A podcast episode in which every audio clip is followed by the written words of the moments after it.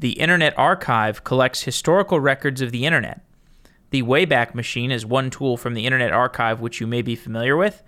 One project you may be unfamiliar with is book scanning. Internet Archive scans high volumes of books in order to digitize them. In today's episode, David Semenzin joins the show to talk through the history of the Internet Archive and the engineering behind book digitization. We talk through OCR, storage, architecture, and scalability. I want to mention that we're looking for writers and podcasters for Software Engineering Daily. If you're interested in being a podcaster or a writer, email erica at softwareengineeringdaily.com. David, welcome to the show. Thank you. You work on the Internet Archive. What does the Internet Archive do?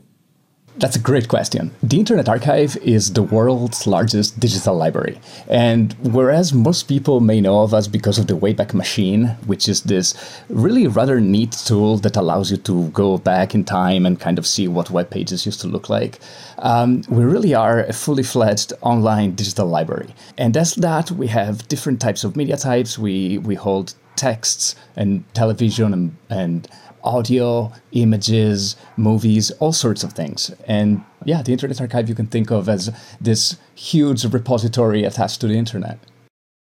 When did you start working there? I started here in 2016. Uh, so it's been, yeah, four years. And what do you work on there today?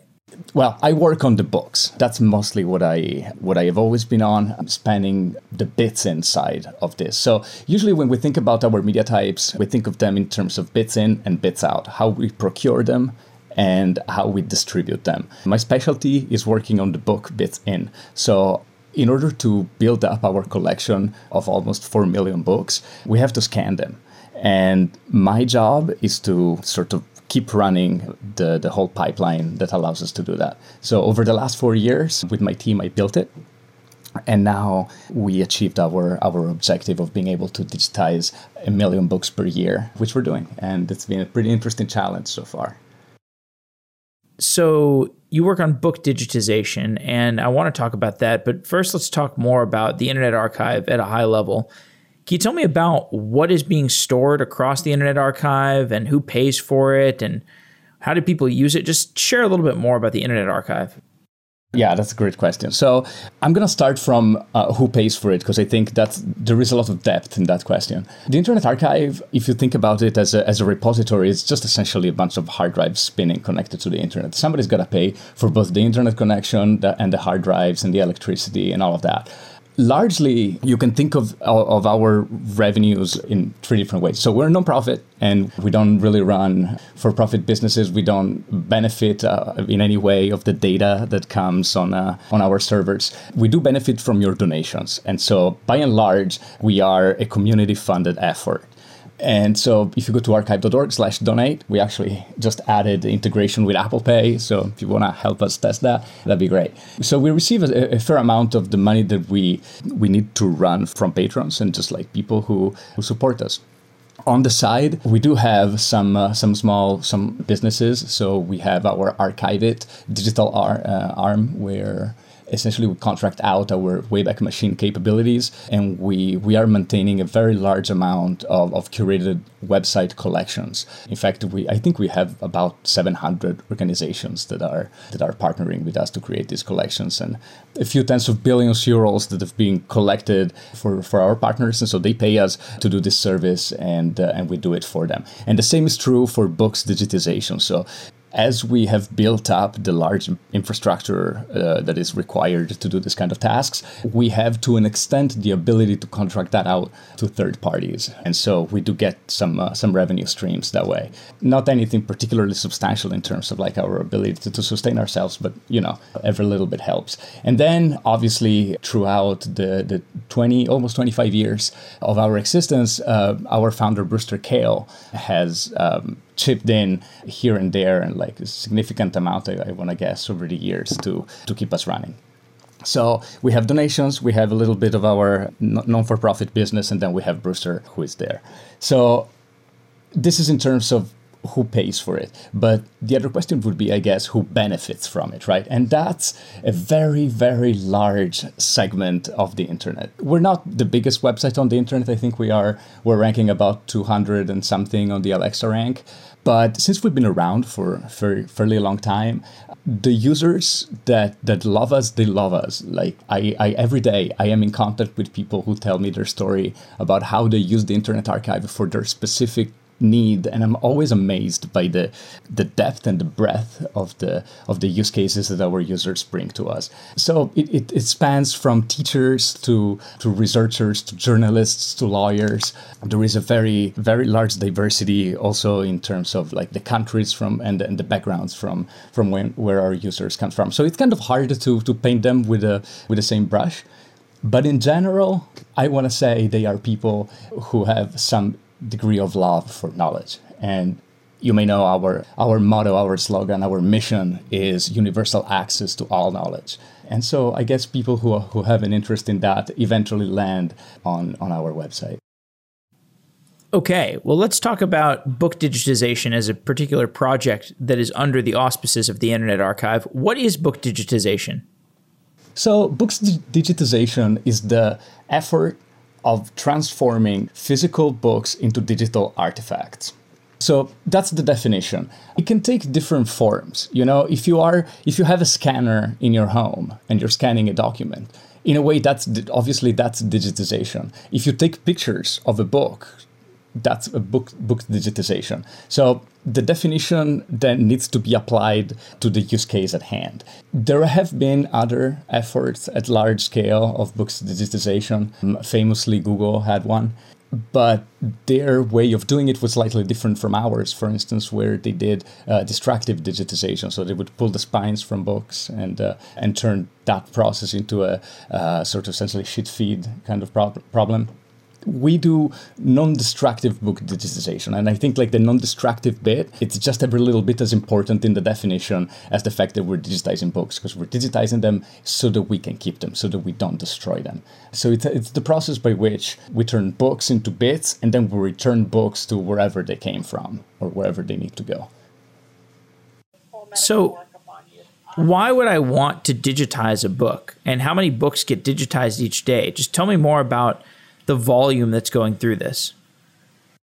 Oh, I'm very happy to answer this. So, the reason why you would want to digitize a book, there's multiple. So, think about, for instance, the, the, the, first thing that comes to mind is obviously preservation. A famous Brewsterism is that accessibility drives preservation. So, if you don't have something, it's almost like it doesn't exist. Especially in this age of information, we do have immediate access to all of all of these resources. And so if if we if you actually think about this if you have to go to the library to to procure a certain book chances are you won't. And if the if the record of that book actually doesn't exist you may never get to it. And so where this is a problem is for all of this huge amount of books that were printed in the 20th century for which there is really no digital equivalent books nowadays that are published like currently obviously they have ebook artifacts so that stuff is not going to get lost. And that stuff is searchable and it's reachable. But we have tens of millions of books that are just unaccounted for. And as time progresses they're getting lost. And if we if somebody doesn't save them they, they will be lost forever. And that's that would be a pity and and a huge loss of you know human effort and so, well, first of all, I think it's important to scope the problem. And I, I think in, in the, the, the estimates that there is about 100 million books out there, give or take, unique, unique books. And, you know, scanning them, we're probably not going to scan all, all 100 of them. First of all, because you would, you, you would be able to source it, and that's by far the hardest thing. So we, we tried to scope down the problem and try to figure out, okay, how can we do this in a way that is useful for people? So, first of all, I think we had to come up with a list of books that we wanted to scan that we knew these are books that are important and we need to scan these first so that um, we will we will get uh, we'll get them to people and this will be evidently immediately useful and a good place for us to start was wikipedia we just collected a long list of ISBNs that were commonly cited in Wikipedia, compiled the list, and came out to a few hundred thousand books. And so whenever we, we come upon one of those in our sourcing process, we make sure that, that we get it. We can talk about the, the sourcing process a little bit later. But in general, we do have a little bit of a concept of priority, or at least we did. This was for the first million, million and a half. And then the problem was that we started running out of books you would be surprised how hard it is to source books by the by the half a million you know? And if you if you do it by a smaller scale it doesn't really make sense to to us in terms of maintaining our our economics of scale. So the whole system works only if you scan at a huge volume and all the time. And by huge volume we're talking about a million books a year which is about 3000 books a day. Some days some days we'll do 35 some days we'll do 25 on a 7 days week it averages out at about yeah, between 20 to 20, 25,000 books. Every book is about 300 pages, so that comes out pretty neat, about million million pages per day, five to seven million pages per week.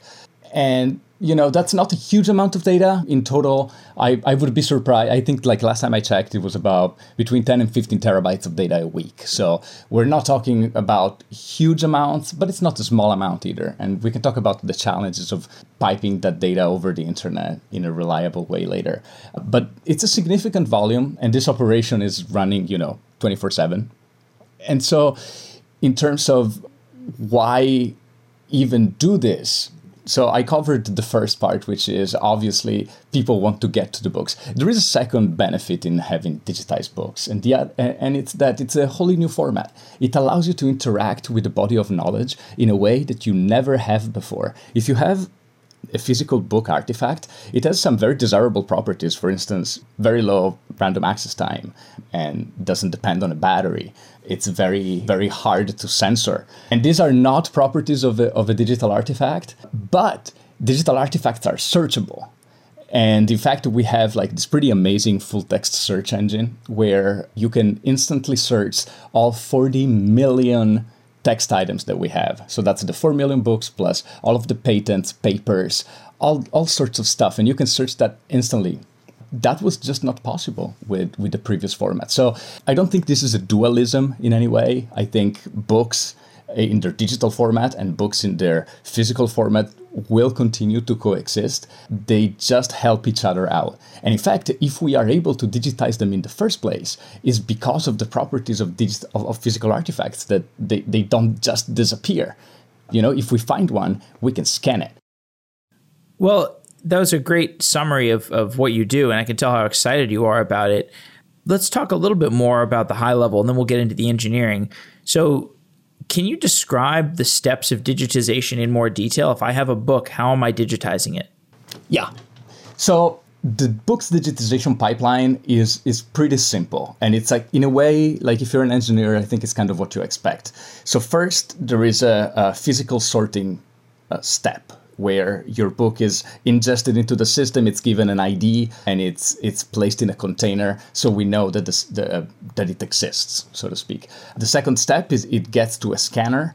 The scanner picks it up, puts it in the in the machine, loads up the data as necessary. Where by data I mean uh, the book's metadata. We can we're gonna have to talk about that, I guess. It's a pretty interesting facet of it all and then they proceed to actually scan it, which means they turn the pages page by page and they take pictures of the pages. And once this process is done, they click upload and the book vanishes into the ether. And so at this point, we have a fork. The digital artifact goes into our servers. The physical artifact either goes back to the person who gave it to us in the first place, or it goes into our warehouse. And this largely depends on what kind of book it is. So, uh, obviously, there is a larger conversation to be had about copyright and like what books is it is it okay to scan and under what guise it is but suppose we are just you know scanning your book jeff and you you just wrote your own book and you want to have it digitized there is no claim on it you just want it back at the end so after we're done scanning it we're handing it back to you with a slip inside which will tell you the internet archive identifier and the identifier is just the name of the item on the Internet Archive, everything is an item. And you're just going to go to archive.org slash details slash your identifier. And uh, a few hours later, you will find your book. While you wait, the second part of the pipeline is going to kick off. So that's the digital server side stuff. And it's divided in essentially three phases. We have a first phase, which it's a, it's a pre-processing stage where we get all of these images that, that came raw from the camera. We look at them, we crop them, we deskew them, and we just make sure that everything is, is ready to go. There is a second phase of manual review. So currently, all books that we upload have to be checked by a human for correctness. And so this is a step where a reviewer just goes through the images, and ensures that everything is fine. And then when this is done, they kick off the third stage of the pipeline, which is a is, is the real processing stage where we take all of these files and compile them in such a way that they are suitable for consumption by our web front end, what we call our book reader. And from there, we also derive other, we call them derivative formats, such as PDF, ABBYY, EPUB, and other uh, text files, OCR. It all happens at, at, at this stage. This is kind of like the bird eye view of the, of the book's digitization pipeline let's start to get into the actual engineering of things. I think the place to start is the OCR. So if a book is getting scanned, you're going to run OCR over that scanned book to determine what the characters are, right? So I'd love to know a little bit about the OCR process and if you use an off-the-shelf OCR system or how what role that plays. Sure. So OCR, as I mentioned, happens towards the end of the pipeline. So at that point, we have all of these images that have already kind of like being scaled down because the originals are very high resolution. So you wouldn't want to feed that to an OCR. And they are kind of correct and ready to go. So uh, we use an off-the-shelf OCR solution. Uh, I believe it's called the Luratech, and we OCR between one and two million pages every day. This includes both the books that I mentioned, plus like all of the other stuff that gets uploaded to the archive. And what that is really useful for is creating this ABBYY file format that essentially it's an XML file that contains the position of every letter in, in the page. And it comes out to, to, be, to being like a huge file. And what we do is we use that to, to feed it to our search full text search cluster so that what we can do is uh, whenever you search for some term inside a certain book, we can highlight the exact portion where that occurs. So that's one place where OCR is really useful. And obviously, it's also useful to create sort of text version PDF files of, of books as well as uh, EPUBs and such. But in terms of, of the engineering of it, it's kind of a black box for us. We have we have a very established interface by which we know what the Luratech software expects, and we we get uh, we get results on the other end. So the text gets indexed only within the context of a particular book, or do you have a gigantic index where I can search over all of the books in the Internet Archive? ha, the second, we, we actually have a gigantic index. And we just recently rebuilt our cluster, and now it's blazingly fast. It's pretty awesome. It just uses Elasticsearch in, uh, in the background, and we, we just maintain this very large index of, I think, it's about 42, I think, million items. And so you can you can search everything at once. And then when you are like within the context of the book obviously you can scope down the search to that specific book. But i think it, it uh, it's really cool because it only makes sense when you can search for everything and that opens up like a huge amount of of use cases because you can almost do kind of free form search you know? Like it's um it's it's pretty remarkable use case of something that you couldn't do in a normal library. Just hey, give me all of the all of the books that have I don't know my name in it. That can be that can be interesting. Can you describe the storage architecture in more detail? So you're storing all these books. Are they stored on disk? Are they in? Uh, do you try to keep them in memory? How do you think about storage for all of these books? Oh, absolutely. So storage architecture is kind of paramount to everything we do, right? Because I kind of describe the archive as a NAS, and in a way, that's what it is. So I guess engineering wise, the overarching principle is to just, it's essentially a Unix philosophy of using off the shelf tools wherever it's possible. So all our data is stored as files in directories And these directories are stored on standard ext, ext4 file systems. And we subscribe to a very simple file system philosophy where other than you know some of the system stuff everything is stored in slash one two three four five uh, however number of the disk is on your uh, on your server. And so we don't we don't do any sort of like striping. We don't do any sort of uh, splicing. Every item just lives as a directory on some disk and that's that's where it is. We do have duplication and i'm going to talk about that in a second but the reason why we we structure things this way is twofold. One it's very simple. It's very simple to administer it's predictable and it makes a platform migration over time a lot more predictable and you know we've been we've been keeping this data for 20 25 years so the architecture needs to be simple enough that it can traverse different stages of technology cycles. The other the other reason for it is the disaster scenario. So it pains me to say this, but you know, we are based in San Francisco and the San Andreas fault is pretty close. If something happens, God forbid, the principle is that you should be able to pull out whatever disk from the server, plug it into another computer, and just read the data off of it. Obviously, if you, if you do some degree of uh, striping, that wouldn't be possible or easy. This way, the things are just as as straightforward as, as they can be from a storage perspective. This does add some complexity in our application layer where we have to be able to allocate, for instance, items basing on their size to different disks. So all of that logic that moves stuff around to make sure that there is enough space and that when items grow in size, they are reallocated. All of that kind of is home built. And that's the other engineering principle simple most of the times, crazy when we need it. So the general architecture again, uh, so this is the architecture within a single server.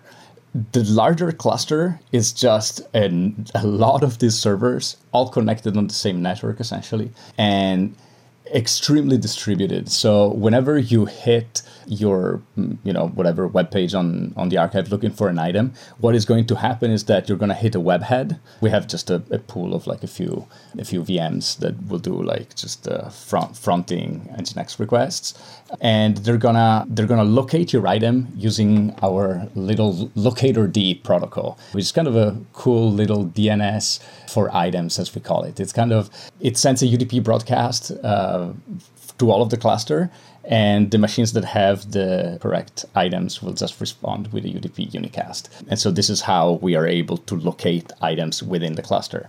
And then the connection is redirected and everything happens over HTTP with that specific data node. This is in the read path. In the write path, everything, like if you want to write to an item or create a new one, you are not just able, obviously, to talk to a server and say, hey, create a, directory for me. Uh, you have to talk to our catalog system, which is our centralized task queue. And it will receive the data, make sure that it ends up in an item, perform all of the checks that are necessary in what I was talking about earlier. So in terms of like space being available, et cetera, et cetera. And then it will write the item and like leave a trace. So we have like some uh, some degree of also forensics trace of, of whatever happens in the archive. And then the other big piece of the architecture would be the metadata API, which is the directory service for all of these items. So what this service does, it's aggregate data from you know catalog, locator, data within the item, and it collect, collect, collects that into JSON files that guarantee that you have up to date information about the metadata of all 40, 50 million items that we have right now. And like so from from a high level perspective, this is kind of what the storage infrastructure looks like and what the, the, the, pieces are. You have the cluster, you have the cluster with the items, you have the catalog, and you have the metadata API. Can you tell me some general lessons that have emerged in how to do digitization at scale?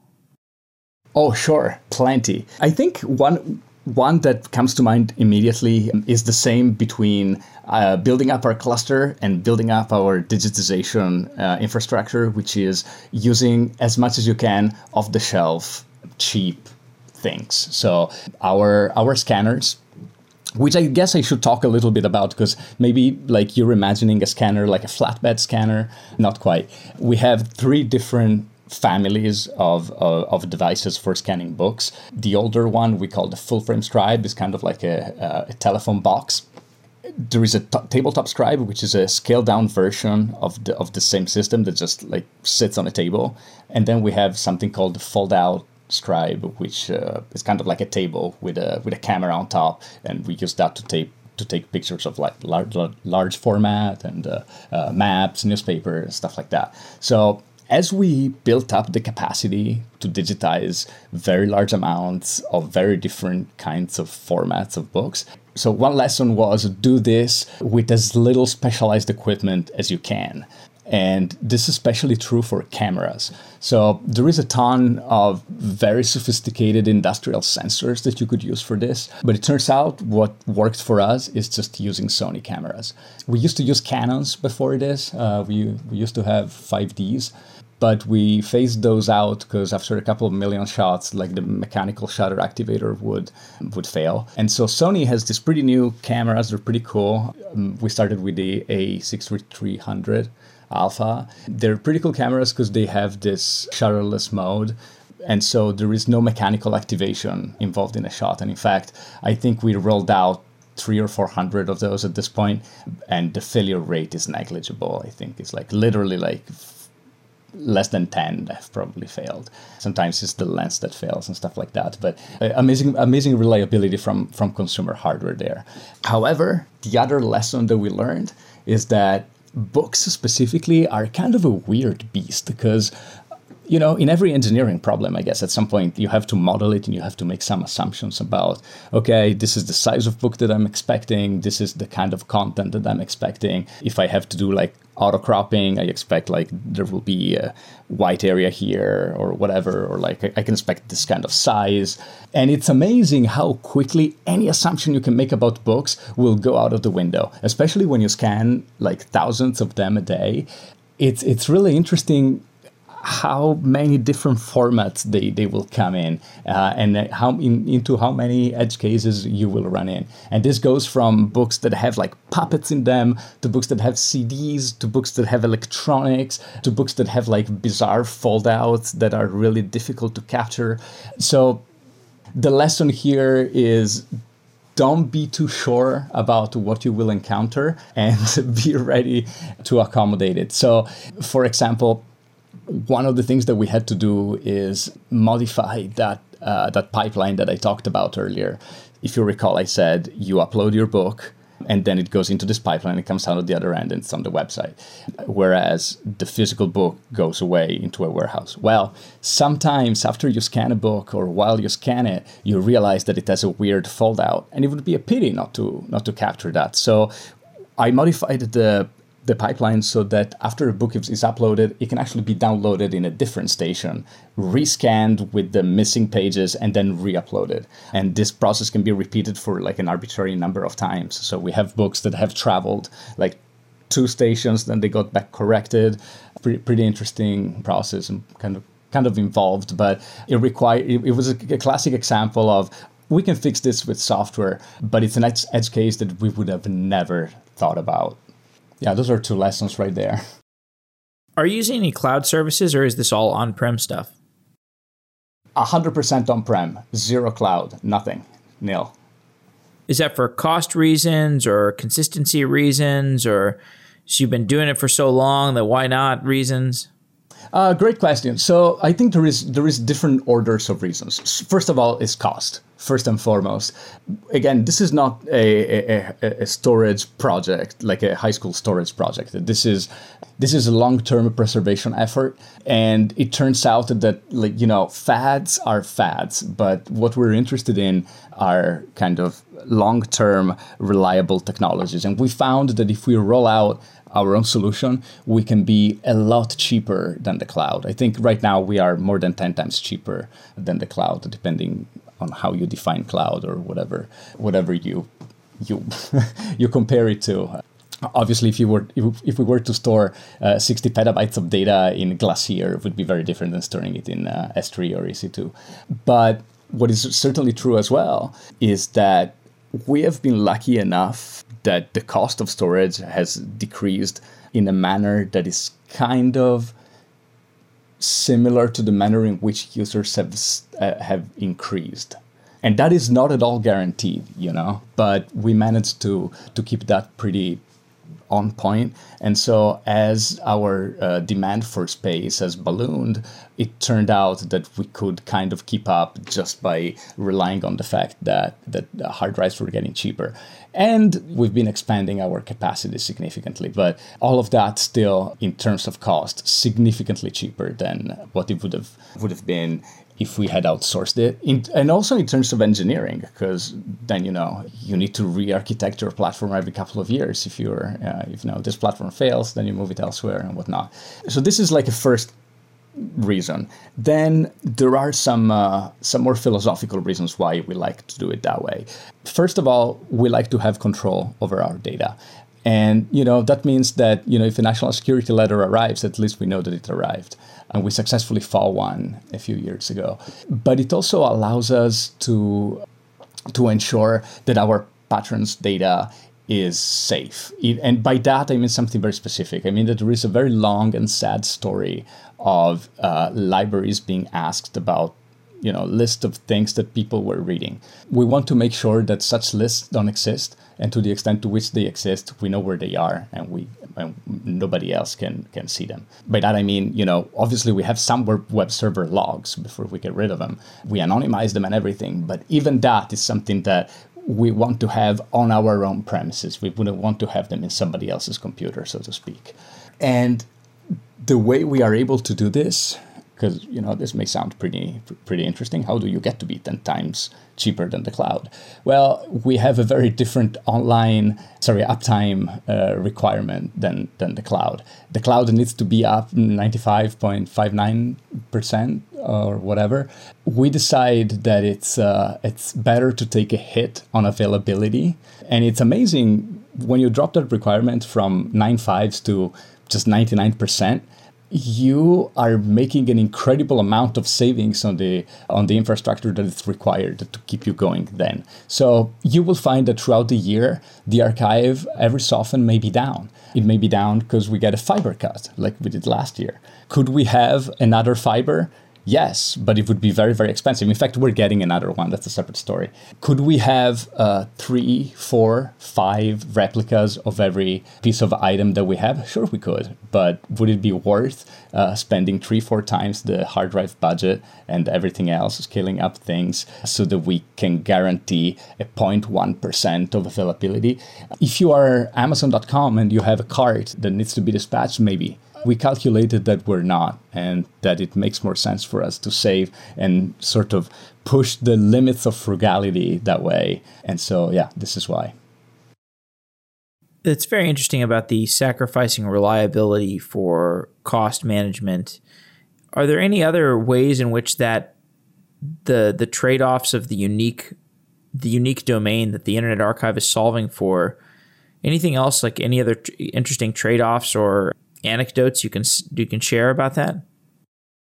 Sure. Well, I mean, I met, uh, you were asking, I guess, in terms of uh, storage. One that I mentioned is, and maybe we didn't really talk about as much, but uh, one thing that I mentioned is that our data obviously doesn't exist in a single copy, right? We have, uh, as a policy, we keep paired copies of everything. So every, the way it works is that every server has a mirror image of itself in a different data center how did we come to the realization that two was enough? Is simply uh, is, is a case of this. So it would be fairly easy, I think, to re-architect things so that we could have triple copies or quadruple copies or for like certain items or whatever.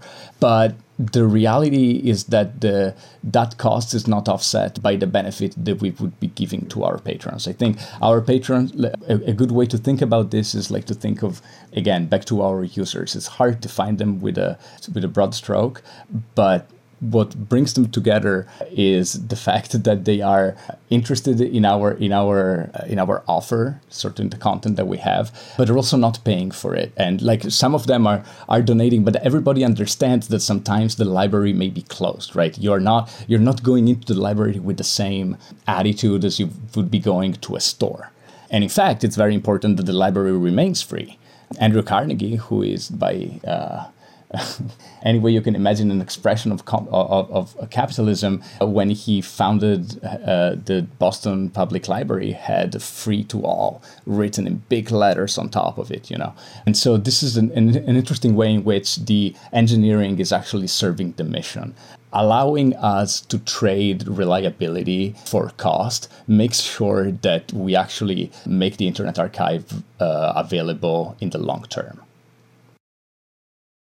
Tell me an anecdote about something that has been incredibly hard in the digitization process. What kinds of tasks have been really difficult?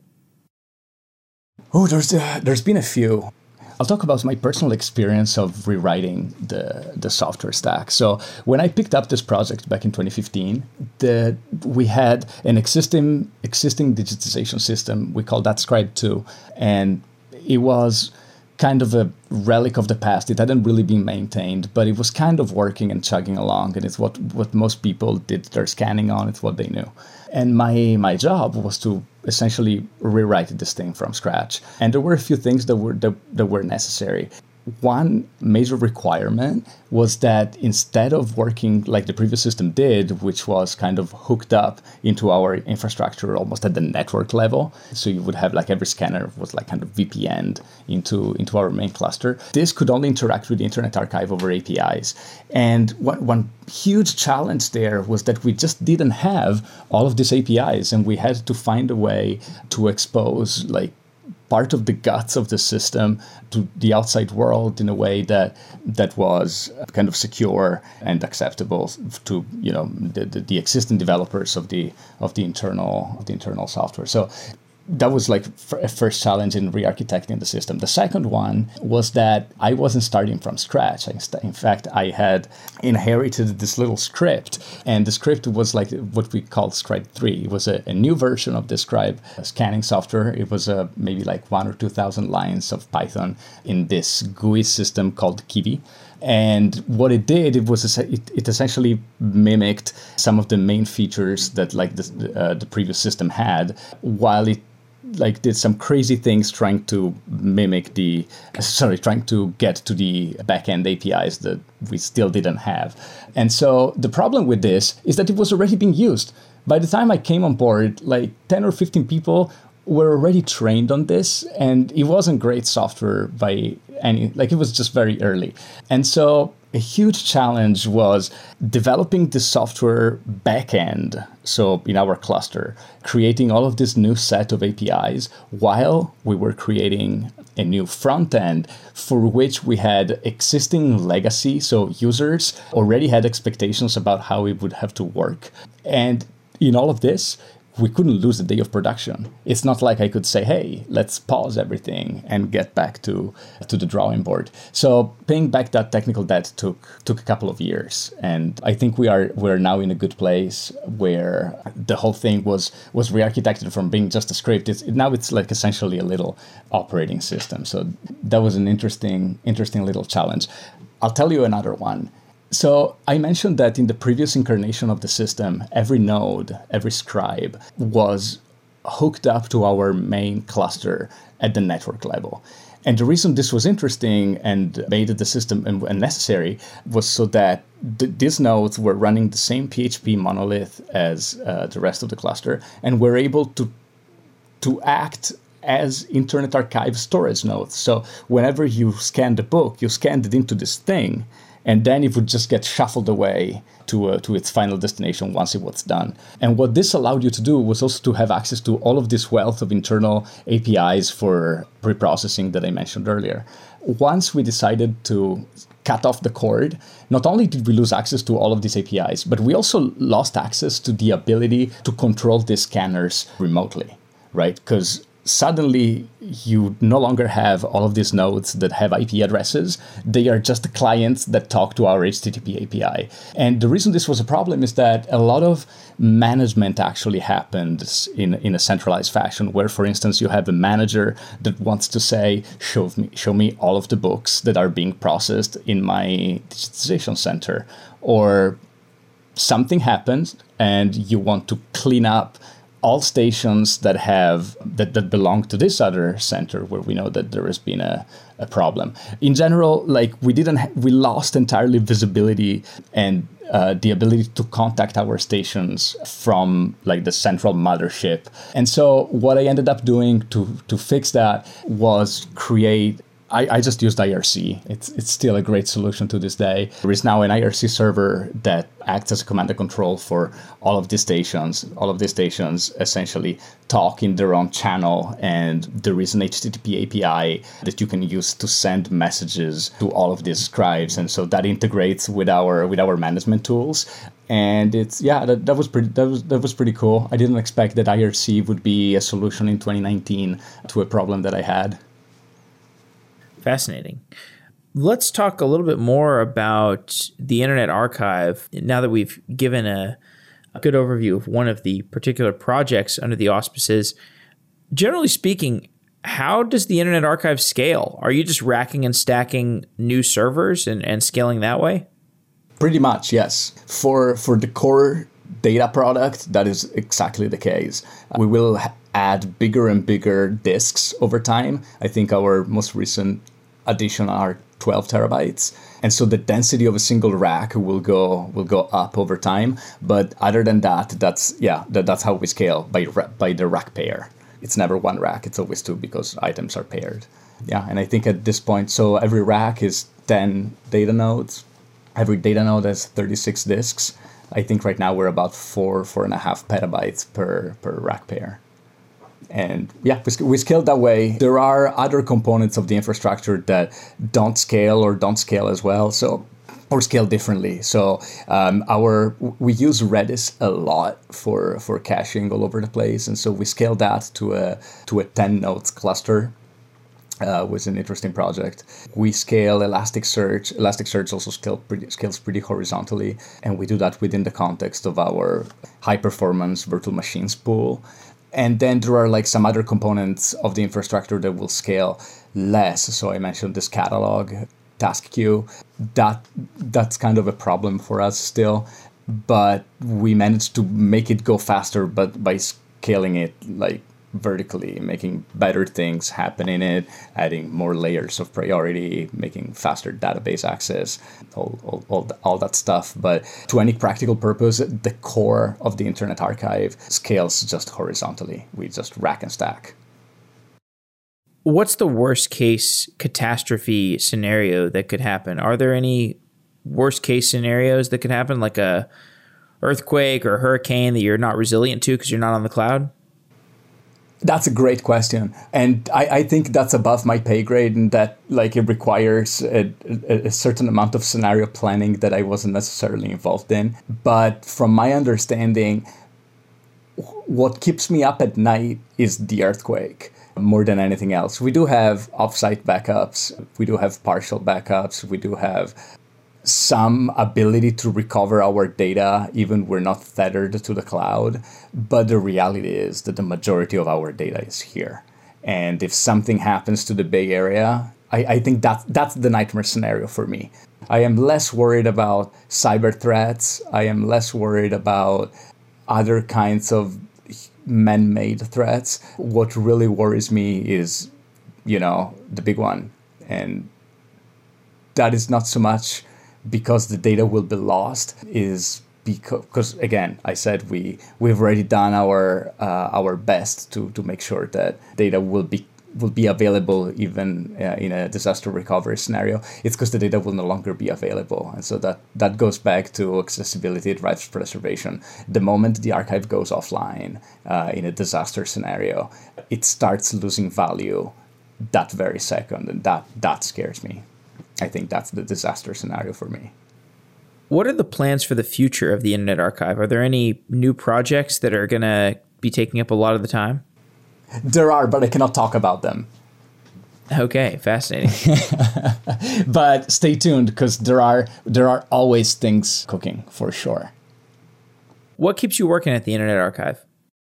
the people and the mission, I want to say. And I, I want to spend just a few words commending the people that I work with. And they are really some of the finest engineers I, I have had the pleasure to, to interact with. I learned a lot at the archive, and I was given the opportunity to you know build up a pretty large system with a pretty significant amount of backing from high up. It's been incredibly empowering, and not just because you know you feel you feel like you're building something you also feel like you're building something for people who care. So that's the mission part of it all. I believe in universal access to all knowledge. I believe in books being important and access to information being important. And i think ultimately this data set will prove really really useful. I don't know. It's pretty simple really. It's the people and the mission. Okay david. Well thanks for coming on the show. It's been great talking. Awesome. Thank you jeff